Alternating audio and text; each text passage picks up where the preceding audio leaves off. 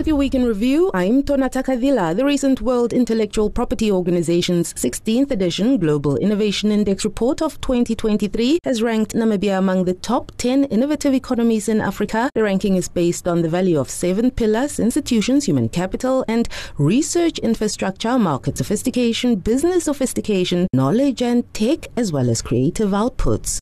The Shut It All Down movement this week announced its intention to partake in the 2024 presidential election. We reached out to the Electoral Commission of Namibia's spokesperson, David Saluka, to find out if the movement is registered as a political party. Unfortunately, we do not have a registration for such a party. All the registered political parties and organizations are listed on our website. Meanwhile, SWAPO's 2024 presidential candidate, Netumbo Nandi Ndaitwah, faced scrutiny this week as government confirmed buying a 2 million Namibia dollar Land Cruiser SUV for her. The decision has been criticized by the public and described as wasteful. Now, if you're hightailing it out of the city for an early holiday, Nampol spokesperson Deputy Commissioner Kauna Shikwambi urged road users to remain vigilant during the upcoming holidays. Festive season is indeed fast approaching, I must say, and as customary, we know that many people are embarking upon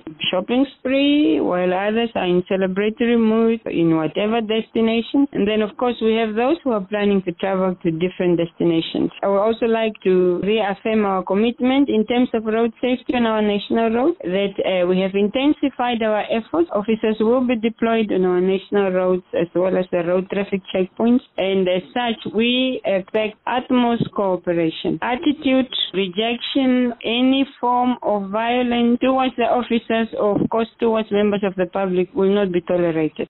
FNB Namibia economist Ruusa Nandago in her Namibia quarterly economics report revealed that the country's gross domestic product is expected to moderate to 3.3% in 2023 and 2.8% in 2024. South Africa's Monetary Policy Committee of the Reserve Bank decided to keep rates unchanged. This means the country's repo rate remains at 8.25% and the prime lending rate at 11.75%. Reserve Bank Governor Lesetja Kganyago. With high interest rates and uncertainty, financial markets and asset prices are expected to remain volatile, dampening investor appetite and capital flows. Taking these and other factors into account, the SAP's forecast for global growth in 2023 is broadly unchanged at 2.7% and 2.6% in 2024. And finally, OpenAI had a confusing week. Who came out on top and who lost out? The outcome was a return to the status quo. Sam Altman restored as CEO. Sam Altman, the CEO, was fired by board members who say he wasn't candid with them. He was given a job at Microsoft and then rehired back at OpenAI after employees threatened to quit, all within less than a week. There's a largely new OpenAI board, and there'll be an independent investigation into what happened. OpenAI started in 2015 as a non profit lab, but took on investment, including from its now biggest backer, Microsoft. Caroline Malone,